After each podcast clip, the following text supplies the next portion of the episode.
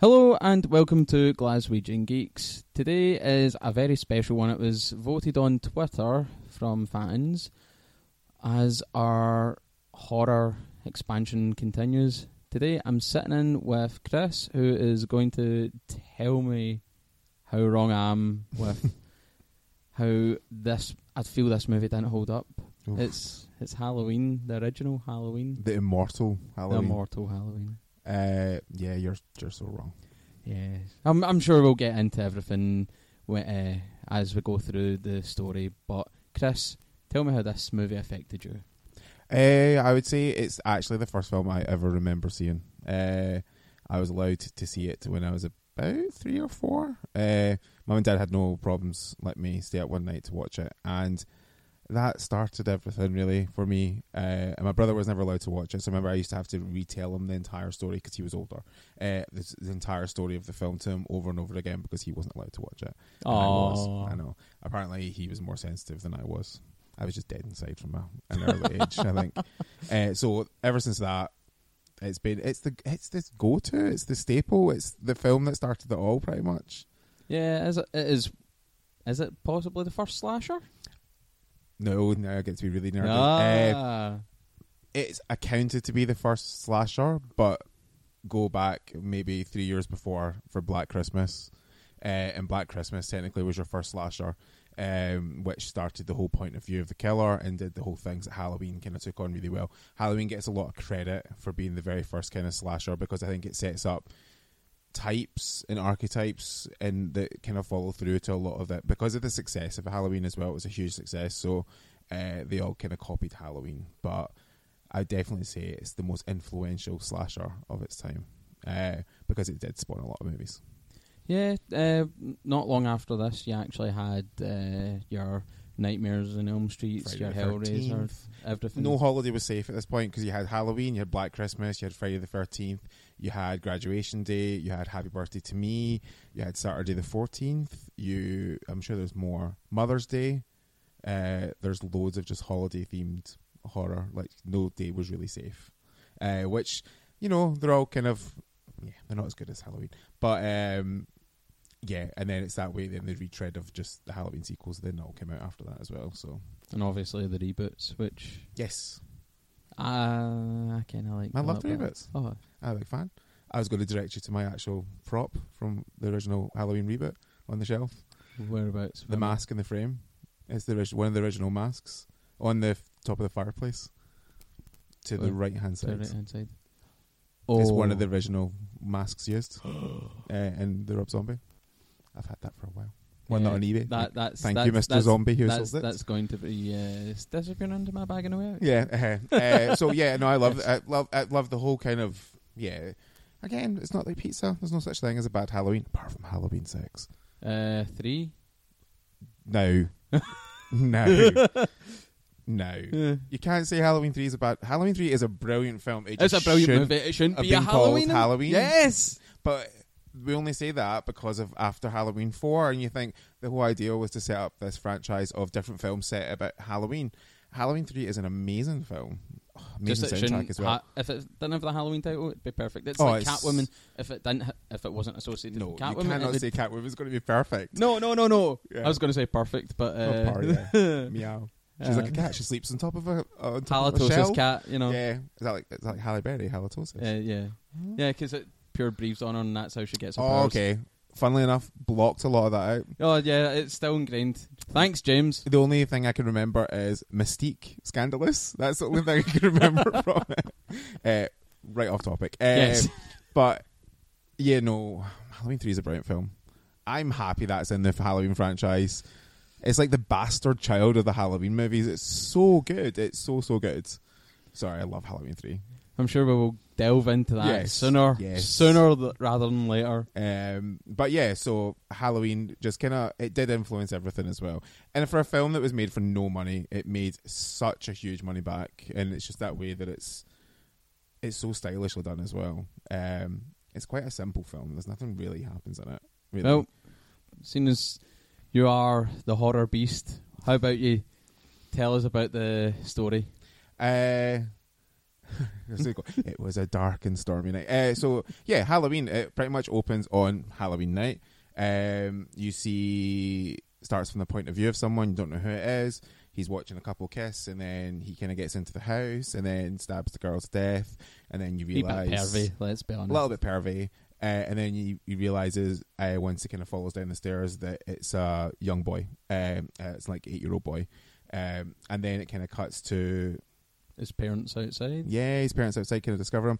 I'm trying to say it cuts to it's like ten years later. It's ten years later, and basically, uh, it's again the night before Halloween, and it's a doctor going to transfer Michael Myers, who you kind of know is now the kind of the young boy, and then he escapes from the hospital, and then the rest of the film is set back in the same town that the original murder happens on Halloween Day um, with a group of babysitters who seem to have triggered his kind of sisterly. Yeah, Attraction. kind of stalkery, Yeah. kind of. So he kind of one in particular. So he spends the whole night kind of terrorizing them.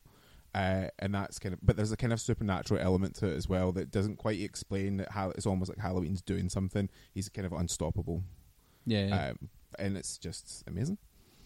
yeah. Throughout the uh, the start of the movie, he's seen stalking them, and you're kind of going like, There's a lot of stalking. I'll yeah, give it that. it's Yeah, there is a very lot of stalking. stalkery. Like, uh, I did like one of the many things I did like in this movie was the change in tone of the music. The classic theme Yes. almost like doubled in speed the moment that uh, they're shouting at him, like for Yeah. driving by and stuff.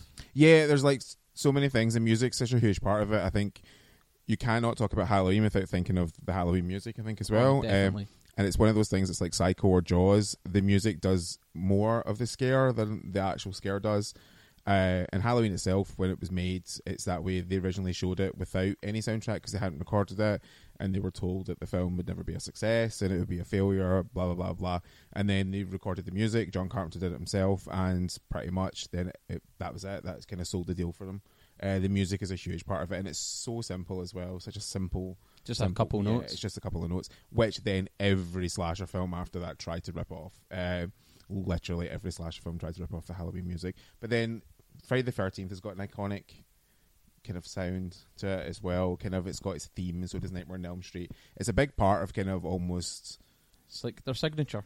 It's yeah, like- it's kind of almost identifying that the killer's there without having to actually show you. Kind of almost. Um, but yeah, there's nothing like the Halloween theme. You can't not have a Halloween movie without the Halloween theme, really. Did three do that though? No, but three has an amazing soundtrack. I love the Halloween three soundtrack. It's one of my favorite soundtracks. Uh, again, all John Carpenter. Uh, it's just pure electronic, just kind of sinisterness. Because I think as well, it's so simple, kind of in Halloween. But then this kind of starts, and John Carpenter's kind of electronic music kind of got more and more after this, and it's just every film the scores get better and better. Obviously, apart from Ghost of Mars, It's one of the, those movies. it's a bad movie. It is very bad. Yeah. I actually, we speaking of meeting celebrities, I met Natasha Henstridge. I served her once, uh, and when I worked in a coffee shop, uh, and I realised it was her. I think it was when she was going out with Darius. Yeah. I was actually going to say that. So it was we recognised her straight away, and I was like, "Oh my god, it's uh, Natasha Henstridge from Species!" Oh my god, oh my god, oh my god! And then I really wanted to say something about Species, uh, and then a good movie. a a good, really good movie. And then I said, "Oh my god, I hate Ghosts of Mars so much." and then she kind of just kind of was like, and she kind of laughed. And I went, "I love it, but I do hate it at the same time." But you know, it's no showgirls. It's not that kind of you know love hate. It's just dreadful. It's just like it's a really bad Marilyn Manson video. That's what it looks like. Yeah. Also, the main enemy looks a little bit like Glenn Danzig. I would say. Yeah, yeah. It is like a really weird metal video with Ice Cube in it and Jason Statham. Could work now. Yeah, uh, I suppose everyone's got to start start somewhere. Alex Salmond's favorite John Carpenter film, Real Truth. Oh God. No wonder he didn't make it. Really. I know exactly. politics. Uh, That would have made me just go, Nicola, I'd, I'd rather have Nicola Sturgeon. Someone should actually ask her that. What is your favorite John Carpenter film? That should be a question for all politicians. What's your favorite John Carpenter film? And then we can just gauge them on it. if you say Village of the Damned, that is it. It's over. That's probably Theresa May. Yeah, actually, Village of the Damned. Oh no, it has to be something really something really shit. Has John Carpenter done something really shit? And I can't even think. I, I don't think he's done anything really shit, but Yeah, I think Ghost of Mars is pretty much it. aye. Um, Nah, I try to think of all the '90s ones, but no. Anyway, so Halloween. uh, Halloween, yes. Uh, so yeah, it's just it's just so perfect in its simplicity. That's what's amazing, and also the fact that I mean Michael Myers' mask is terrifying because it's so simple. It's just a white face, and it's that way that you get to project whatever you want on it, almost kind of thing. And again, the simple, it's just a William Shatner mask. Yeah. that they took the eyebrows off and slightly warped and painted white. That was all it was.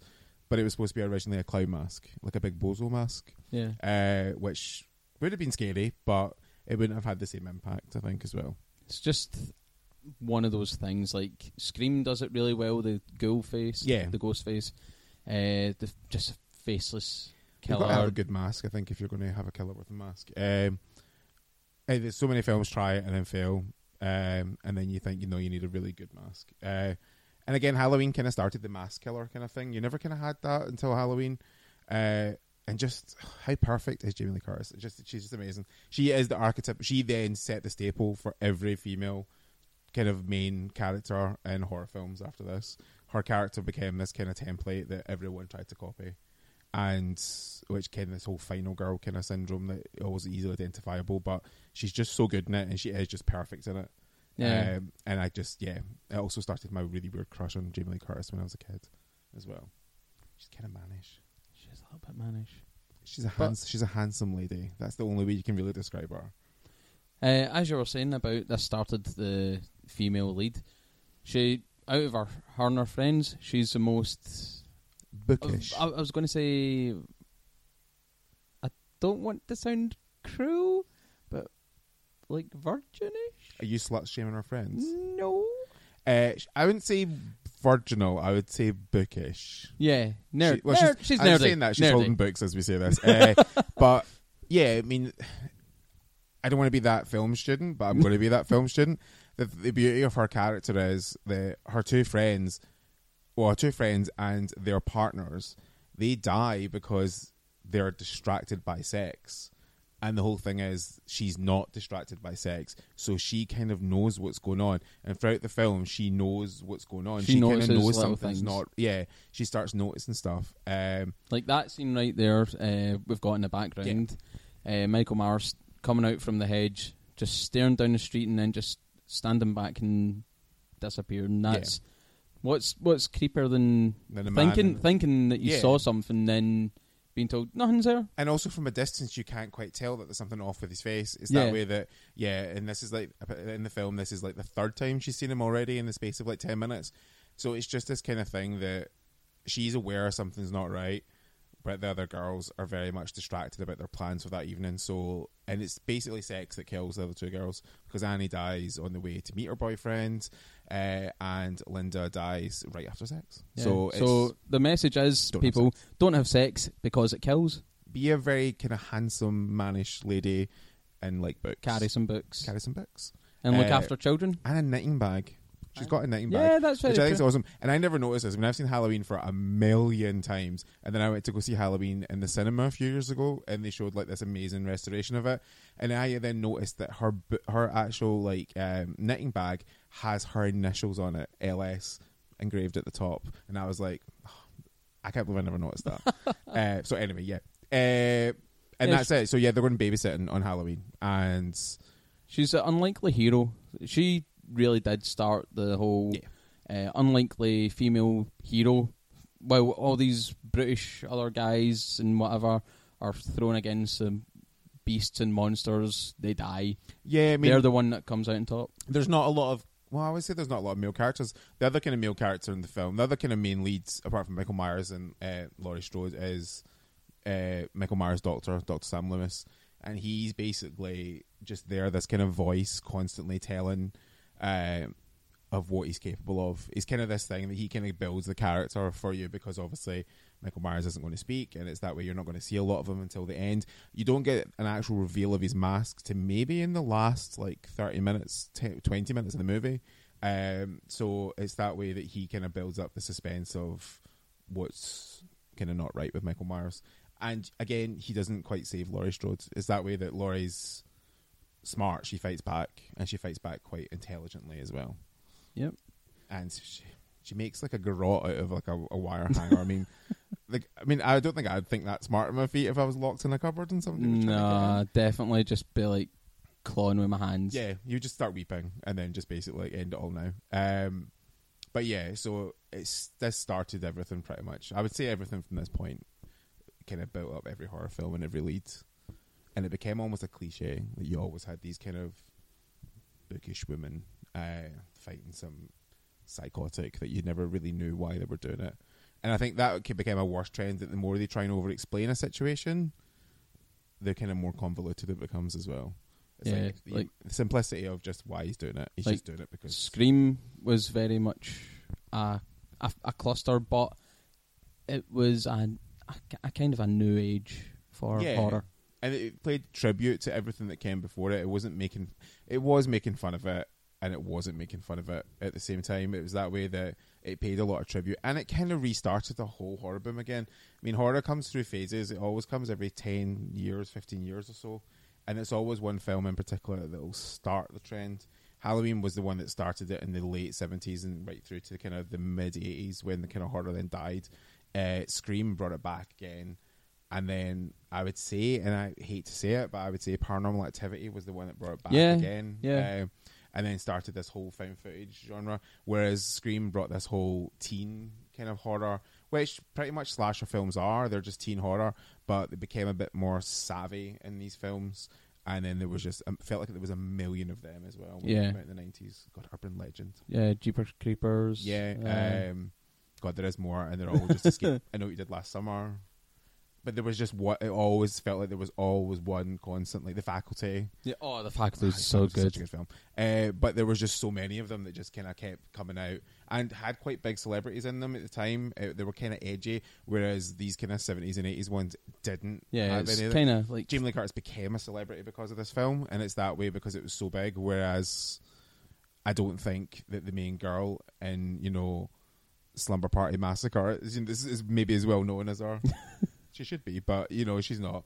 Um, so all these kind of films that came out and kind of tribute, yeah, I think Jamie Lee Curtis was made, made a career on them and did a whole slew of horror films after this. Did like a chunk all over the space of three years because she went on to do this uh, Halloween 2. She did Road Games. She did Terror Train. She did Prom Night. And then she did The Fog. And then stopped doing horror films and then didn't go back to them until Halloween H2O 20 years later, pretty much, uh, because she felt she was being typecast too much. Uh, but she set Fair- it up herself. fair But enough. Yeah, she made a career on it, and she kind of acknowledges she made a career on it. So, and then is now back doing like obviously when she did Scream Queens and stuff like that. She's kind of acknowledging it again. Um, it's kind of that she's like the Ripley kind of character. She's that kind of iconic. She's right up there with kind of Ripley. And whereas always for Friday the Thirteenth never had that one character that is like basically the story of kind of Halloween is not just about Michael Myers, it's about Laurie Strode as well. Whereas Friday the Thirteenth never really, you never, not you didn't care about the female leads. It, they were interchangeable. There was always a different one in every film. yeah. No one ever really carried over to the sequels. Same kind of with your nightmare and stuff. Well, you had Nancy, Well, you had Nancy for And one, three, and no nightmare. what do you call her? Alice Yeah, Alice. from four and five. Alice. Who the fuck I love? Alice. Alice is just kind of uh, uh, Nightmare on Elm Street Four.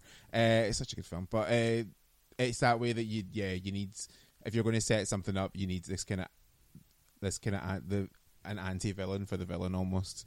Hellraiser had it as well. You had kind of her name just went right in my head. I watched it the other night as well. Um, I know the actress's name. That's really bad. Oh my god, that is really bad. What is wrong with me?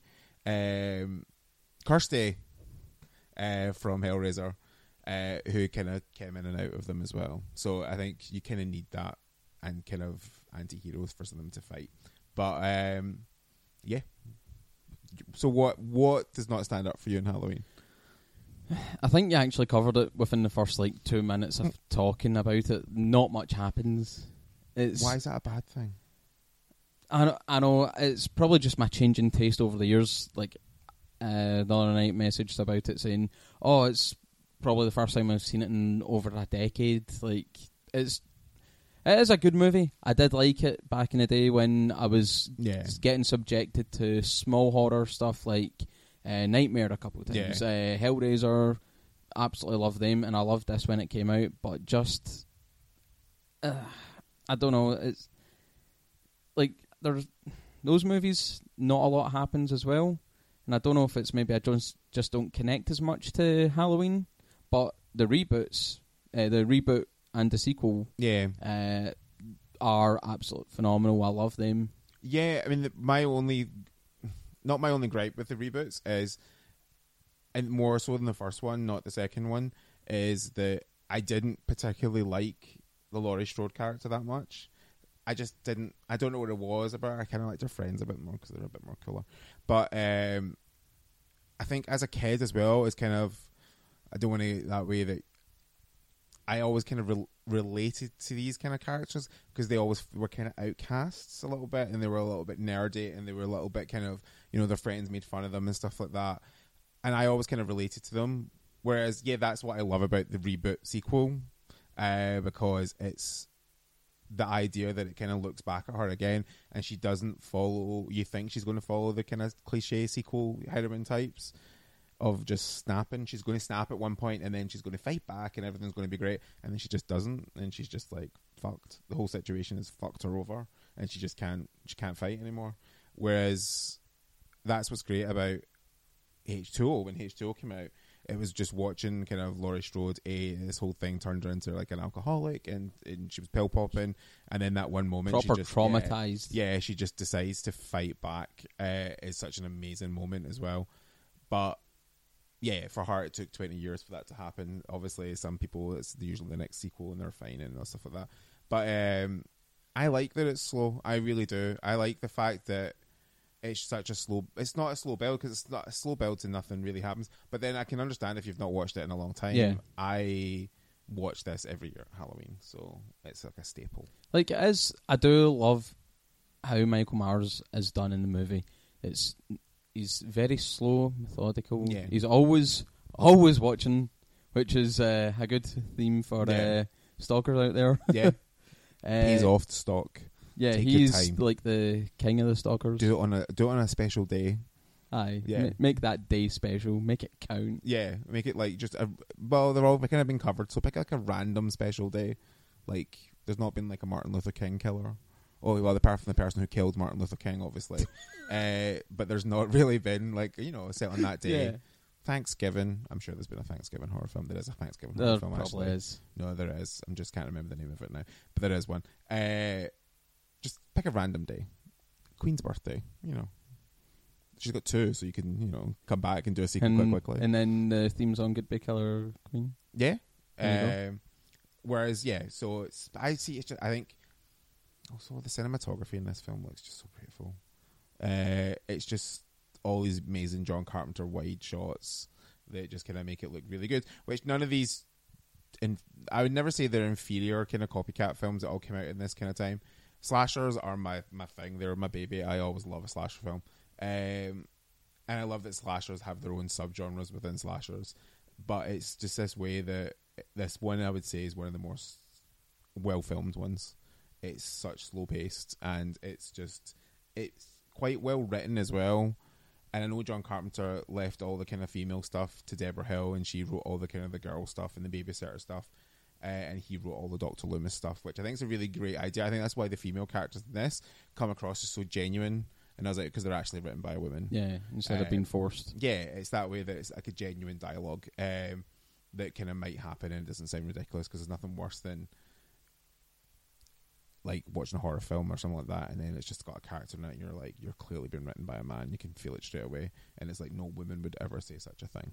Um, don't get me started on Wonder Woman and how amazing that is. Oh, Um, exactly. uh, but yeah, so it's just it's just so perfectly simple. That's what's amazing about it, and it made so much money for them, so so much money. It was the highest grossing film, independent film, until the Blair Witch. Shit. Yeah, Blair Witch knocked it off its pedestal, but it was the highest grossing because it was made for such little money, and literally just made so so much money after that, and constant like every year. And it it, it had the right formula. If you make a film that is a set in a a horror film that's set on Halloween, which is an ingenious idea. And then it's that way that they can release it every Halloween. And it's that way it can get re released and re released and re released. And it's one of these films I remember being on television a lot when I was a kid as well. Yeah. So um, it's one of the, it's still on television to this day at Halloween, so it's kind of a staple of kind of just being around. And I think every generation has kind of grown up with it as well. So Yeah, it works. it does. Uh, as we said, it's actually deemable to get a reboot. That's the thing. It, it Yeah, it was that popular and it had that many sequels that actually got made, well, remade uh, for a current current audience. You know. yeah. And then getting now it's getting remade again. Oh, what? Yeah. Uh, it's Danny McBride that's doing it. Oh, okay. He's writing it. Uh, and there's this whole thing going round that the original two houses that they filmed the end of Halloween and the two baby- the houses are getting Oh. babysat. Please tell me they're still up. They're there, but is that way apparently they've been reconditioned to look like they're in the 70s. And apparently somebody said there was filming going on near the houses and there was screaming going on. But then they've tried to answer back saying, oh no, we were filming American Horror Story there. And people are like, no, they were distinctively looking like they were in the 70s. So I, apparently they're saying that it's going to be set originally in the 70s. It's going to go back and they're taking the whole sister element out of it. It's going back to the kind of original Halloween that you don't know why he's picked on whoever. If they're doing the Laurie Strode character, I'm assuming they will be. Um, but Zombies Halloween was really good, and I can understand why a lot of people had issue with it. But I liked it. I thought it was good. I liked Rob Zombie. It was gritty. It told this. It kind of updated a tale of pretty much how someone becomes a serial killer. Yeah, it delved into Michael yeah Myers' brain and he was a serial- actually. he wasn't just this because it, it took away the supernatural element of him Yeah. and he just was mental. He was just not right. It was like his family life everything. He was it was just yeah it was a bit over the top. It was kind of very Rob Zombie. But the sequel is such an undeserved I, dare I use the word masterpiece. I think the second Halloween his Halloween 2 is amazing. It's so so good and I think it was really brave. And I deep down I think that's what he wanted to make and he had to make the remake to get to do that and I feel really bad because I think the sequel's panned, whereas the first one's I, quite I liked them both. Yeah, the Really sequel good. just really, really good. It's just re- again, it's quite quiet. Nothing really, really happens in it until the end. Uh, but it's just this kind of story of it, it's not even about Michael Myers. It's just about Laurie Strode uh, and not being able to cope. Which again, H2O kind of covered that ground. And the original Halloween 2 sequel is actually really good as well. I love Halloween 2. I watched it that fairly recently and I actually really up. enjoyed it's it. seam- quite seamless for two films that were made like three or four years apart uh, to actually be set literally like a minute after the original.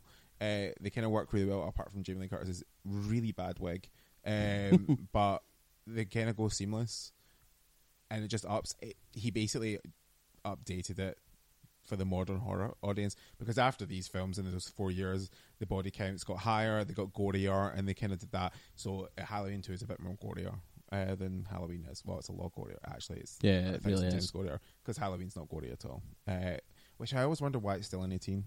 Mm, it's well, I think the kids it's thing, it's probably a human character killing people. You think know, a child, a child Yeah. killing someone. I think it's something. Yeah. It's, it always kind of makes it that kind of that inappropriate. taboo. But yeah, so that's my thoughts on it. I'm thinking all the sequels we can go into them all. I mean, four and five, they're all right. But his niece, they're not so bad. They're all right. Four's Yeah. all right. Uh, fifth one's a bit, mm. and then the sixth one is just dreadful. The Curse of Michael Myers, the one with Paul Rudd. Paul Rudd, Paul Rudd. Oh, Paul Rudd, Ant Ant Man. Man. Yeah. I cannot remember that. Oh, it's really, really strange, and it builds up this whole thing about there's this kind of evil cult that kind of worships Michael Myers, and it's got runes, and it's all this stuff, and it's just really, really. Donald Pleasence is in it as well. It's like it was the last one. He died right at the end of filming it, so he disappears in the last like minute of the film because clearly he's died. Uh, but it's just re- he plays Tommy Doyle. Yeah. Paul Rudd plays Tommy Doyle. Um, the kind of the child being the Curtis babysitting. He plays him but older. Uh, and it, and it's just it's dreadful. it's just really bad. I remember being really excited about it, and it starts off quite Then well, it just and then flopped. it just just it's dreadful. Wet balloon. Uh, yeah, and then that kind of spawns again. It's like these films are so good that they will always get remade over and over and over again. Is that that there's no original ideas? It's a franchise. There's money to be made off it. yeah, So it's made for a new generation. Punted out merch that you will probably buy. I don't know what you mean. I've got a very bare flat, and it's very Yeah, no, there's nothing on the walls nothing here. Nothing on the walls here at all. Nothing. Um, yeah, more than likely. And it has. I mean, I get it. I get it. I look at it Halloween and I go, it's dated. I can see it. I can understand why people might think it's really boring and kind of hokey. I went to go see uh, Friday the Thirteenth at the cinema, not again a few years ago, and there was people in the cinema who had never seen it, and they were just laughing, and you know that way that you're like, why are you laughing? Like, shut Like the fuck up and This watch is this. a classic. Uh, and I don't want to be that guy, but it's that way. But I understand it. It's it's not aged. Yeah, like they are like even Nightmare on Elm Street. It's got its scary moments, but then it's got its ridiculous moments where, uh, like Freddy's walking down the alley and his arms like stretched out from side to side, which is which still gives me the absolute heebie-jeebies. Stretch your arms. Yes, Uh, I can understand that, but I also think that did things that uh, dated it as well. As in, like certain sequels of Nightmare on Elm Street would do things that were very current at the time. So hey, let's do something about Super like Nintendo. Like Yeah. that, and then it would date it straight away. So now when you watch it, you're like, God, this film's old. um, but luckily, like if you stay away from kind of gimmicky stuff, Nightmare on Elm Street was very gimmicky. Um, and yeah, once you put a gimmick into a film, I think it's that way that nothing dates a film more than putting a gimmick into it. Uh, because it just immediately you're like, oh yeah, that was really that was cutting edge at the time. By the way, those special effects were really cutting edge, and then you're just like, really like that. Uh, whereas again, simplicity, it works. I can understand, but yeah, I do get why people might do. I can see it in Halloween, but there's just something about it. I think it's more nostalgia for me as well, because this was like a horror film as a kid. It's- yeah, they always kind of built up. Nothing really, really happened in them, and just at the end, some people died, and there was always a question mark where the killer would return. yeah. Uh, we're getting on with this on in the background, and we're almost at the well, the fun part, the killing. He's about to kill a dog. Yes, Is he about to kill a dog? Yeah, which yeah, she's yeah because Lester, poor Lester the dog. Uh, yeah, because Annie. I mean, I do love Annie. Annie's one of these friends that you think, oh, she's a total asshole. Though, why is Laurie friends with her? I don't understand this. And even Linda, you kind of think, yeah, they're kind of assholes. Why is why are they friends? Is there like a short may- supply? may- of maybe she's uh, doing her homework for them. maybe, but they seem quite chummy. Uh, but yeah, so this is kind of where it all kind of starts. Yeah, because he's just basically the whole setup is Laurie's friend Annie's babysitting the kids on one side of the street, and Laurie's babysitting the kids on the other side of the street. So it kind of keeps going between the two houses. Most of the activity is kind of set on Annie's side initially because he's watching Annie. Um, and what do you call her as well? Uh, Linda decides that she's going to kind of crash one of them and then take her boyfriend upstairs and have sex uh, and say the word totally a lot. Uh, and look, the thing, they make a thing reference even before the thing. It's you made the thing, it's just, it's meta. Um, I love just the intro to the thing. Anyway, so it's that's kind of it, and it's just that way that it's set on these kind of say these two locations back and forth and back. Actually, three locations because then it's the Myers house as well, and it's just having Donald Loomis go back and tell the story about Michael Myers every now and again, and it is that way that Donald Loomis becomes almost a caricature of himself, the character, constantly because. And even in the sequels, when he turns up, and he's pretty much in every single one of the sequels. I was going to say he's, He's in, in, like like- most of them. Yeah, he's in one, two, four, five, and six. Uh, and he always said that as long as they would do, as long as he was still alive and they were still doing them, he would always do them.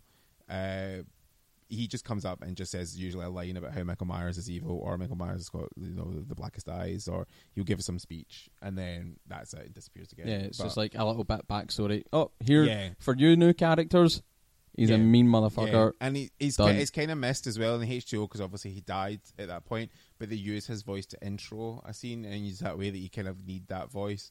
Uh, and you, uh, it's one of the characters you miss uh, in it.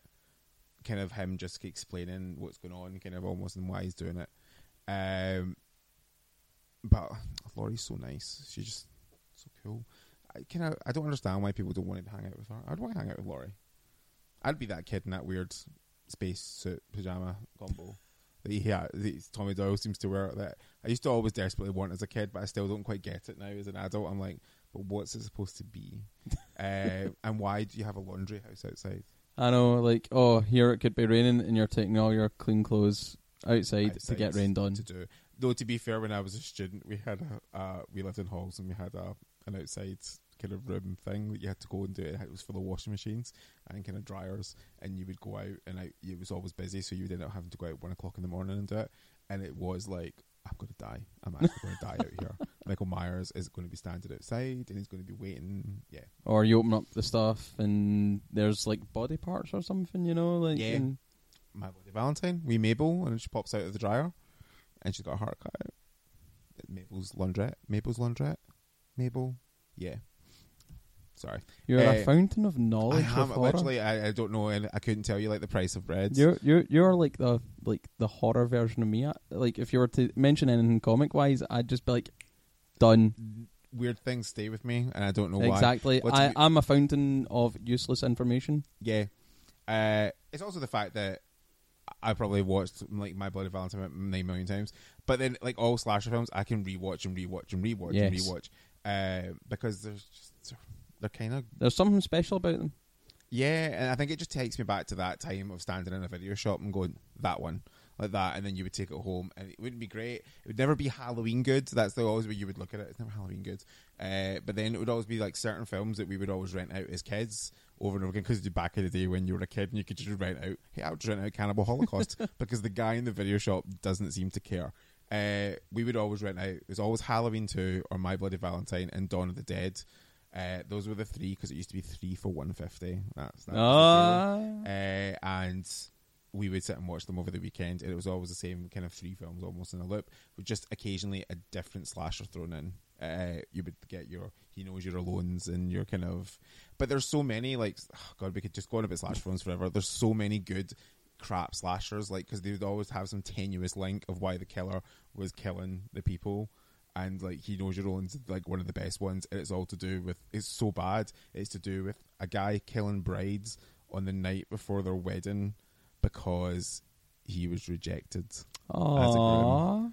Uh, so he stalks. sweet. Tom Hanks' first film as well. Uh, he stalks this one bride, and the music is just this rip off of like the Halloween music and everything. And it's just it's the girl literally tries to hide from the killer four times in the neck for jumper. She just lifts it over her face. And it's just Oh. it's just so crazy. But it's you know there's so many of these kind of random. They always the killers always had to have a reason. Like my yeah, my bloody Valentine is set in Valentine's. It's always these kind of occasions that have to happen. Final exam, set in the last day of an exam in school, and it's just yeah. There's always got to be this. Yeah, it can't just be like it's a Tuesday. It's, I was going to Yeah. say every other Tuesday. it's a Tuesday. Brenda's alone in the house, and there's a killer. There's we're not going to explain it. That's but that's the way it normal happens because you watch these like true crime documentaries, and they're like, and then she turned off the television, and then she was slaughtered like that. and it's that way. You're just like, that's how it happens. Uh, it doesn't happen on like you know the magical night of Friday the Thirteenth, which. To be fair, there was a lot of Friday the Thirteenth, and Friday the Thirteenth, right? Totally misleading because parts two, three, and four are all set over this course of five days because they all follow on from each other. So I'm like, it's not Friday the thirteenth then. We're right on like Tuesday the like Tuesday the whatever it is, the sixteenth. Um, that's where they get away with part two, part three, part four, because it's a follow on. You Can't do that though. It's not Friday the thirteenth. Uh, and that always annoyed me because I was like, and also it's not the weekend. And I was like, it's Friday the thirteenth. And then yeah, by the time you get to like part three, it might be kind of Sunday. And then you think, and part four is set on like what a Wednesday, and you're just like, it makes no sense. It's like it's midweek. Why are all these people in the woods midweek as well? It makes no sense. Summer. Could be summer. Summer holidays. People still have jobs in the summer. Do you quit your job in the summer? No, I do not. Is this an American thing? Do you just go camping during the summer, during midweek camping? Uh, so yeah, and they deserve to get slaughtered if that's what they're doing. then uh, living off the state, uh, you know, going camping midweek. Uh, so yeah, so set them on Halloween, but you wouldn't set Halloween on Christmas. Sorry, yeah, true. that That's very head. true. Yeah, uh, and I forgot about the Christmas horror films. There's loads of Christmas horror. Oh, there's films, a so- lot. so many good ones. But yeah, it's it, it's the start of a dead. It's the it's the first lap of a dead horse, pretty much. It's that way that Halloween is just that way. It's it's yeah, it's like Alien in that sense. It, Alien's kind of quiet and it's kind of it builds it. And luckily, Alien has its own sequels which are amazing and kind of built up the genre itself. But Halloween is that one that it's like it's there's your template, here's your thing, this is what you need to do, here's your first act, your second act, and your final act. This is what you need to do. Here's your characters, and then all these people just went mental with it. and then almost had to go back to the kind of simplicity when going back to horror films, uh, like when Scream came out, they kind of had to almost revert it back to kind of go. This is where you need to go back to the story and give it a kind of thing, build up, build up. And yes, Scream was a bit gorier, but it's the nineties. Yeah, it had to be a little bit more violent. Yeah, I think if you have a film now, a horror film where kind of the level of violence that happens in Halloween happened now, I think a lot of people will feel cheated because nothing really does happen in it. You listen to girls talking about boys and then and they kind of get killed. I am down with that though. To be fair, I that's that's a good night. I mean, I would happily listen to girls gossip about boys and then just one by one they kind of get killed. Not all of them, obviously. Uh, apart from the good one. Apart from the good one. Uh, so yeah. Uh, and look at her, she's in the apron. She's making a jack o' lantern. I know she's such a good person. Um, yeah, and that's it. There's nothing much to say about Halloween apart from how amazing it is, in my opinion. That's all I can go. It's amazing. Just watch it if you've not seen it. You're probably going to hate it, and I won't agree with you. Yeah. So you're wrong. Uh, what does happen once uh, Laurie does actually make a well an attempt to like save herself is Numerous times. numerous times with a coat hanger. She stabs Michael with his own knife as well, which is She falls in a flight of stairs first. She smashes her hand through a glass door. Which is quite a lot, but this is all in the space of a very quick. T- it's a very quick ten minutes. Um, I think I think the way that the movie goes with it being so him in the slow, everything happening so quickly, yeah, it's is final act. just it's- like the ultimate payoff right there. Yeah, I mean she's smart. She kind of plays it really, really well. Um, and then she's totally aware of what he's doing, and he get obviously chases. He, she finds all the bodies. It does that kind of classic scene where they're all perfectly set up for her to find, and then kind of he chases her across. Well, he doesn't chase her. He walks very slowly across the roads, and um, she's kind of almost saved last minute by Doctor Loomis because uh, he hears the kids screaming, and then he kind of does that. So it's she is kind of still saved by a man at the end, but she kind of She she mean she she done all the dirty work. she did a, bit of a fair amount of the dirty work. Oh, and he's dying.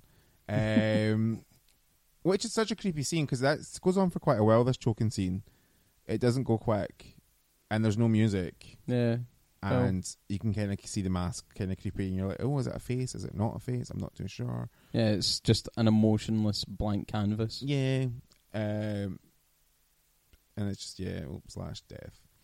Um, and then we, uh, we shoots him six times, falls out the window, and then oh, look outside, he's not there anymore. And it, it kind of does this amazing shot, which I don't think anyone ever gives credit for in the end of the film, where it plays his breathing because his breathing isn't quite an a thing in it because you hear him breathing before you aye, like- him kind of stuff. Uh, when he's like uh, gets stabbed in the Yeah. eye with a coat hanger, Yeah. you do hear him like breathing, and it is it's very really, really heavy. Yeah.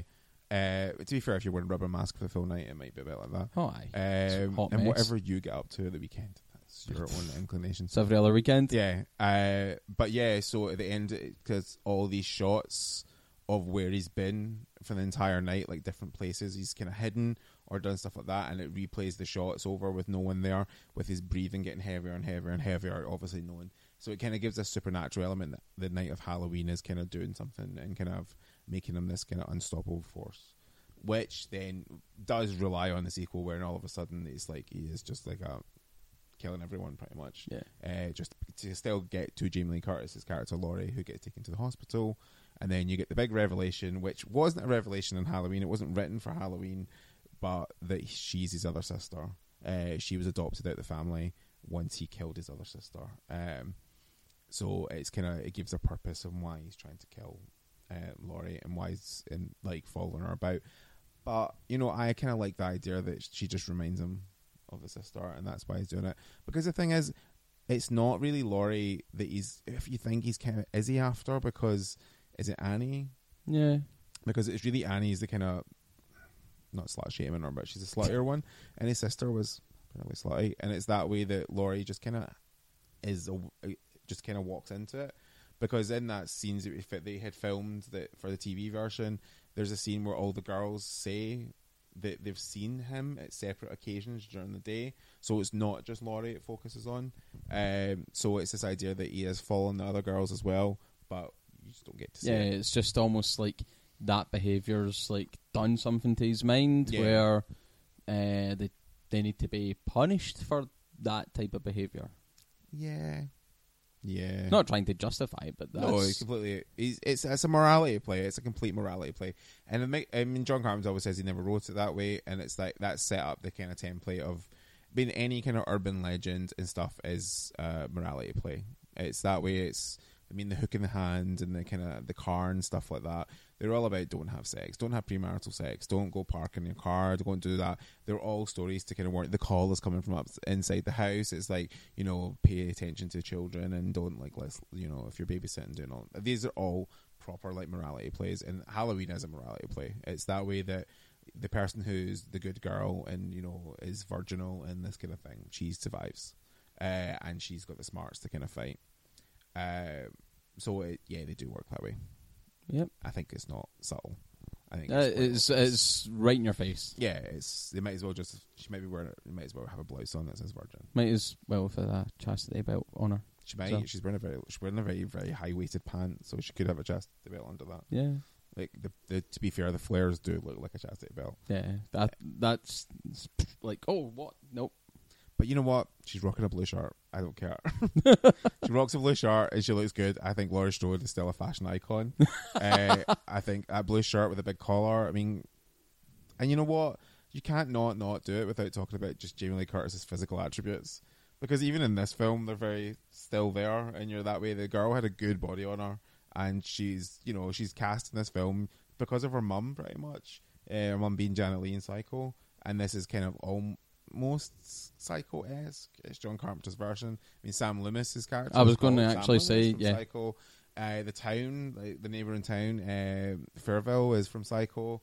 Uh, so there's so many little connections uh, to it, and that is pretty much how Jamie Lee Curtis they want they thought we'll use her, and this will be great for marketing, uh, and it was. And even Janet Leigh appears in Halloween H2O when they make an amazing Psycho reference uh, to it as well. So it comes like full circle. Um, so yeah, it's just kind of awesome. Oh, that van.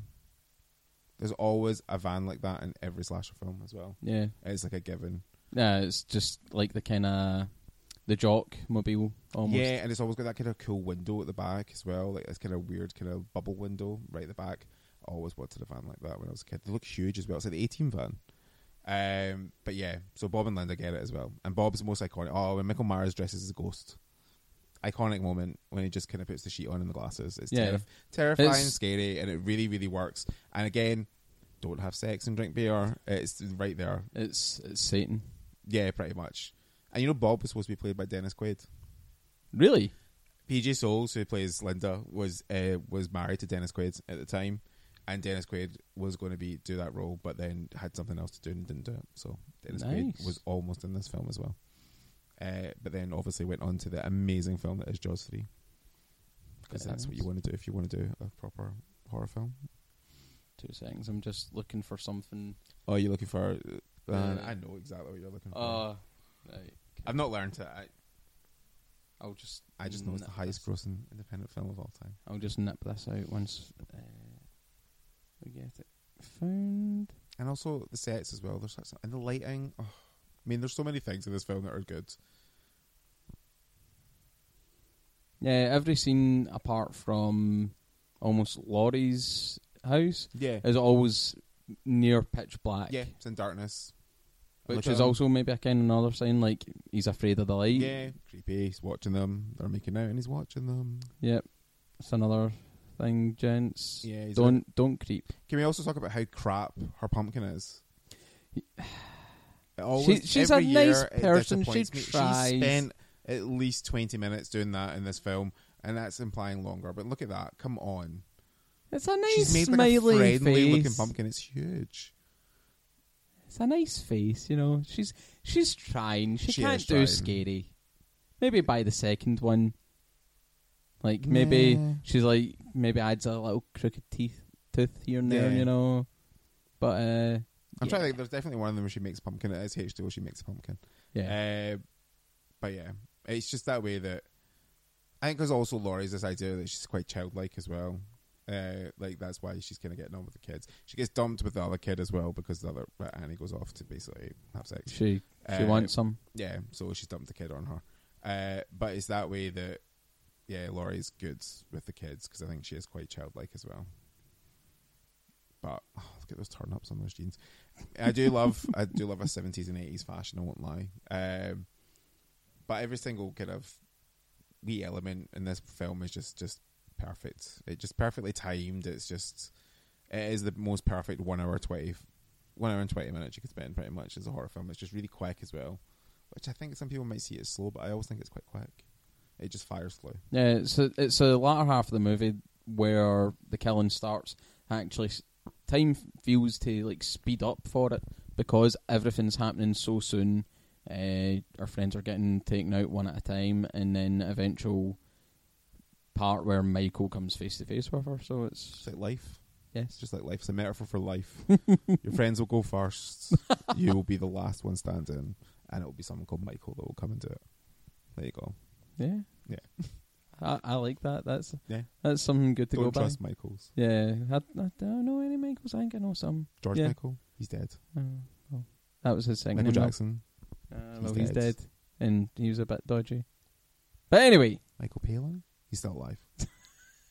Not dead yet. If he dies before this recording comes out, I can only apologise. And it had nothing to do with me. I love Monty Python. Uh, other Michael Bolton. If Michael Bolton dies, I apologise. Mm, maybe I don't apologise actually. It's Michael Bolton. Uh, and I can't think of any other Mike, Glen Michael. I mean, that's a very Scottish one. I can't think of any other Michaels. Anyway, sorry. uh, usually this part of the show, It's just you annoying James. yes. much, yeah. So you, you, you, you did shoot the fig, well, not a figure, but highest grossing. So I'll give you the production budget for the movie, and you get three tries to get the total domestic gross, uh, total, yeah, to, to, domestic total. Hold on. Bad Mario. Uh, you'll get three tries to guess the domestic total gross of the movie. Mm-hmm. And from what I've seen, it only was released in America in cinemas no, uh, initially. no, it got released, No? it got released in Britain. Hold on, this There's- thing, this thing's there- lying to me. There was a British quad. I have tried to buy it. Hold on, we'll find this. Don't lie to me, internet. Uh, the internet lies, people. Hold on, what? I thought everything on the internet was true. No, it's it's all fabrication. Oh shit! There is no such person as Kim Kardashian.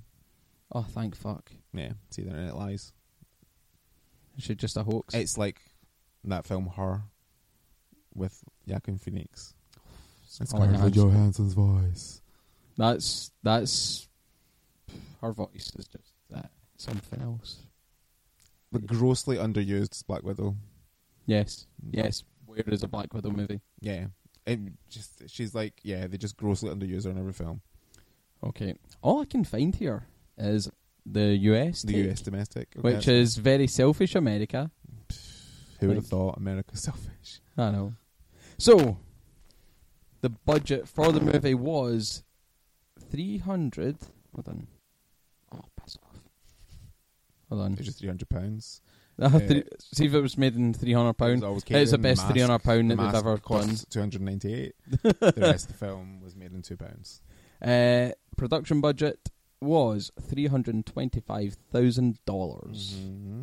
and that was in nineteen seventy-nine. So, Yep. domestic take. What do you think is Forty two million. close? Is it in the forties? It's in the forties. Forty seven. You Dirty bitch! And I James never gets this right. I am. I'm done now. It's because I'm the better gay. That's why. Oh, Just the older one. That's all it is. uh, yeah. No, it made huge. And if you kind of transfer that in like today's money, that would be a crazy amount of money. yeah. Uh, and that, yeah, that's just like the. F- that's when cinemas cost like a dollar Like pennies. to get into as well. So it's that way. If you try to kind of put that on today's scale, it's it's huge. Um, it's just one of those things. I mean, I always knew that it was one of the most successful independent films because obviously it was made. Do you know why Michael Myers is called Michael Myers? How? Yeah, do that. I'll give you three guesses. oh, shit. Let's play this game. Uh, he is called Michael Myers. Right, hold on. Let me. Right, Oh, three okay. guesses. Okay, I'll I'll take you up on your fucking right, guesses. three guesses. Okay, John Carpenter had a friend called Michael Myers and is a total dick. No, He was a bully at school. no. Third one. Got to be. s- All right, give me a clue. Give me a clue. Is it something ridiculous? No. I don't know.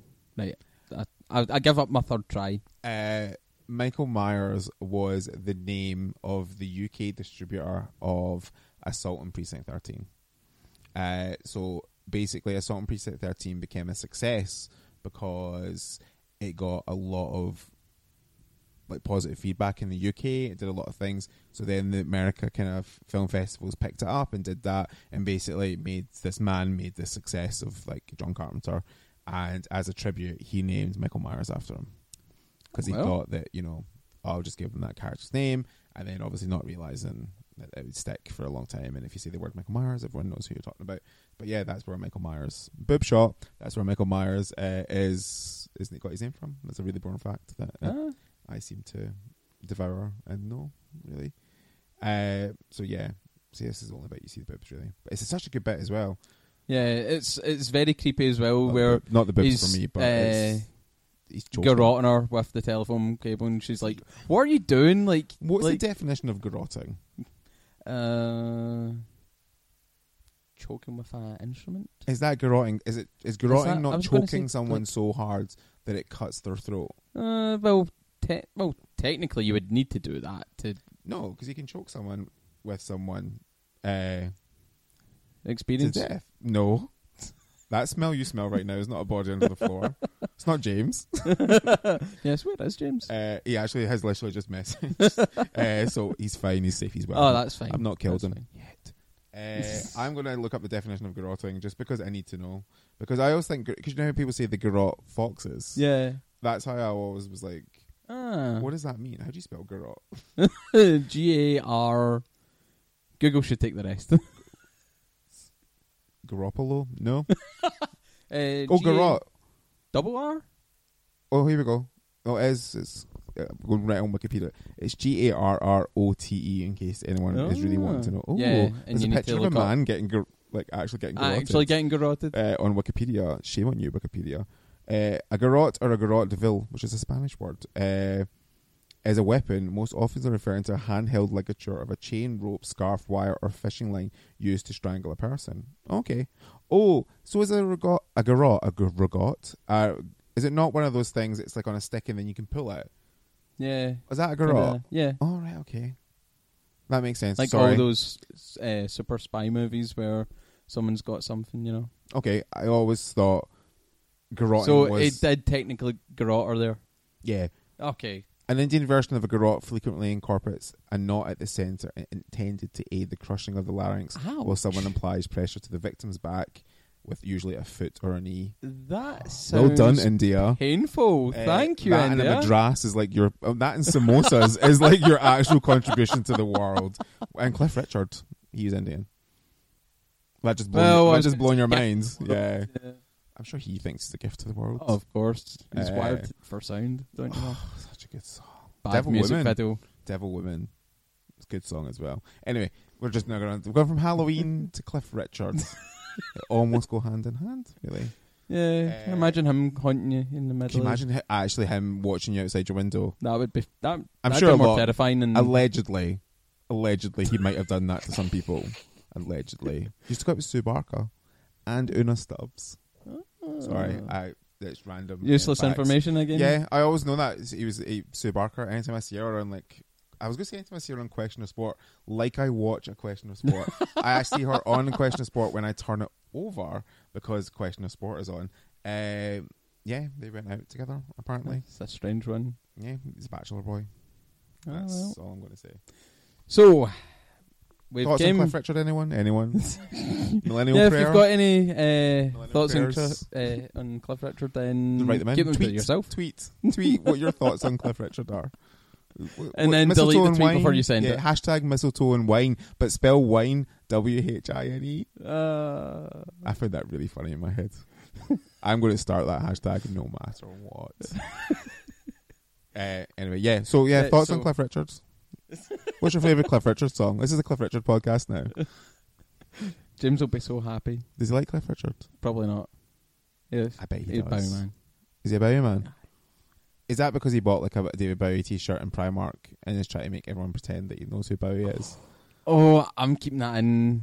I'm keeping that I in watched just. Labyrinth once, so I love David Bowie. Oh. I love Nirvana when I bought this T-shirt in Primark for eight pounds. Uh, I can see someone getting garroted in the he in would the near not have the strength to put that knee in my back. So, we've came to the end of our fantastic journey. Well, my journey because you just opened your mouth and just let all this sound out about horror, which was absolutely fantastic. I'm glad you went there with that sentence. I was worried when it was going for the first half of it, and I was like, "You just opened your mouth and what?" Uh, yeah. So, looking back and how it plays well with the reboot and stuff, how what would you give out of ten? Ten. Halloween's a ten Really? out of ten. Yeah, Halloween's a perfect movie. It's that way that it's just perfect. It just is. It's one of these films that you can't say it didn't create start a whole movement in horror or whatever. It it did, and it's it will go down in history as kind of starting that. And yeah, people can argue that there might have been like a couple of films before it that might have done it, but no, this film really put horror on the map and put John Carpenter on the map and put Jamie Lee Curtis on the map and just as the perfect horror film to me is uh, so I would always give it a 10 Yeah. Uh, for myself, as I said earlier, it, I don't feel it resonated as much with me as it did maybe a year, a few years ago when I first watched it, which was actually many, many years ago. I was going to say let's Oh, not pretend thank, that thank you, thank you. I need that reminding every That's day. right. Uh, sound. Let's be honest. The soundtrack and theme song is Yep. fucking phenomenal. and if you like Jamie Lee Curtis screaming I mean she screamed a lot Yeah. Uh, and she was I do a like a good good screamer. scream. She was a good screamer. Uh, and she, yeah. And I'm not intentionally ripping off a line from Scream, but girl had a set of lungs in her, and it's and it's that way in, in multiple dimensions. But it's that way that yeah, she's known for it, and she was so good, and that's why she worked in horror. And the kind of the horror films that she did herself after this, they were still good horror films. I mean. They're good horror films. She's Yeah. good. She was a good, uh, she's an icon. She is a horror Oh, icon. she is. She's a definition of what a she is. The definition of scream queen. That's what that is. That came about. Thank you to Jamie Lee Curtis. And then there's been many that's come after her, but she will always be the original kind of scream queen. And that if you don't put that on her her gravestone, touch wood that the goddess never dies. But uh, then that's the that's, this is her legacy. This film. It always will Yeah. be. Uh, I'd. I'm trying to think of what I gave Nightmare. I think I gave Nightmare a seven. I would have to go with a six for this. Just I know. I. In fact, Jesus can hear you through the roof. I know. I know. I, th- I think the Earth just shifted there when I said that. Yeah, I, I would go with six. It is a sl- very slow movie, and you don't see much happened until maybe the last what half hour, really. I mean, you say half hour to the last fifteen minutes of the film. Yeah, but but th- those last 15, 20 minutes are is turned up to up to eleven. Yeah. It's just everything's going. It still has its suspenseful moments, but this is where this entire movie's been building up to all this. So, you know what? I'm changing it to seven. I'll give it a seven. I'll give it a seven. And do you see even the bit at the beginning of the school when she gets the teachers talking about fate, how fate's immovable like a mountain and you can't escape your fate, and it's just that way that this is her fate. This night Yeah. is her fate that this is going to happen. Uh, it's just yeah, it's just perfect. It's the perfect collision of a film. Um, so if you've not seen it, you should see it. Yeah, I would say that. Gauge and it. also see the sequels, see, the, reboot. be open minded. People seem to hate Rob Zombie for some reason. I don't I know love why. Rob Zombie. I, but I love Rob Zombie, but I think some people hate him as a filmmaker, and it's like he's a really no, House of a. Thousand Corpses was Amazing. maybe overly gory, but then again, it's his uh, his take on stuff. He's wanting to turn it up, which is perfectly understandable. You've seen his his stage show, so it's Yeah. It, it puts everything into that. So I left that film when I saw it in the cinema raging. I was so angry and I hated it so so much, and I, I was actually like quite violently angry about it. And then so angry, I went back to see it the next day because I couldn't believe that a film had annoyed me so much. And then I came out the second time and I was like, that was one of the best films I've seen in a long Yeah. time. Devil's Totally. Rejects, Amazing. Uh, Uh, perf- perfect ending. Can I just say that? Yep. But Free Bird. is it a perfect ending? Because apparently there's going to be another.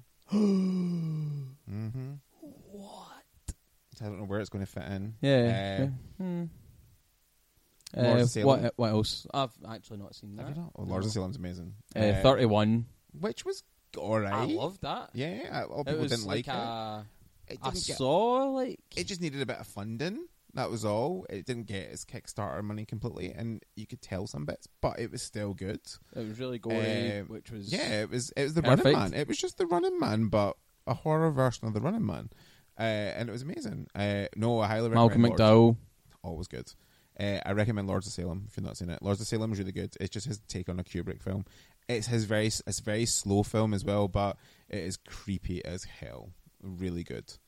And I don't care what anyone says about Sheri Moon Zombie. I think she's a really good actress. Yeah, I know people say, "Why is she always in his films?" Because she's always in his stuff. yeah, married. You know, Yeah. and chuck, chuck in the missus, give her a payday. Yeah. And then it just comes back into the house, Yeah, so they can buy all those vegan cakes that they all seem to eat on Instagram. And I'm not stalking them. Not in and the liking cupboard. us and liking them all. Yeah, totally. uh, so yeah, uh, I would check out the rebits. The rebits are good. More so the sequel as well, because the sequel is astounding. Which I'm sure we will actually cover. Yes. To compare? Yes, yes, yes, yes, yes. And on that note, uh, you can listen to us on SoundCloud and iTunes, and of course on YouTube. And you can give us a like on Facebook, and make sure that you have your notifications turned on for us so that you see any updates that we have. And that's a wrap for this show. I can't do anything right today. So you can catch us at Glaswegian Geeks over at SoundCloud, iTunes, and on YouTube. Just have a wee search for us, and you'll find all our stuff. And we're be putting some video stuff up very shortly. Uh, also, have a look for us on Facebook at Glaswegian Geeks and Twitter at Glaswegian Geeks. And on that note, What's the podcast called again? oh, uh, oh, hold is on, it, let is me. Glaswegian Geeks? Yes, yes, There we go. Glaswegian Geeks. That's the one. Subtle, and I can see what you did there. Yeah, uh, I'm thinking right. Horror. We'll be doing more horror. Mm-hmm. And our sign off for normal things, well, what I not call normal, is geek out. Okay. So what can our horror sign off be? And because this is you're you're the fountain of Oh. Horror Fountain knowledge. Horror. I like that one as well. you're you're you're the you're the librarian in every horror movie that gives us the weaknesses of the thousand year old beast that we're that we woke up by accident and we're having to Am say. I the Donald Pleasence of this group? Am I the Sam Loomis? Am, Yes. I, am I going to give speeches about the blackest eyes, the devil's eyes? yes. Okay, I could, Okay, I could deal so- with that. I've got the beard. I'm middle aged. I just need a trench coat and shave my head. I think I I've might I've have a got trench coat. uh, raise, I've got a Do shaver. it now. One second, we'll just come back. So sign off. Screw your whole pass.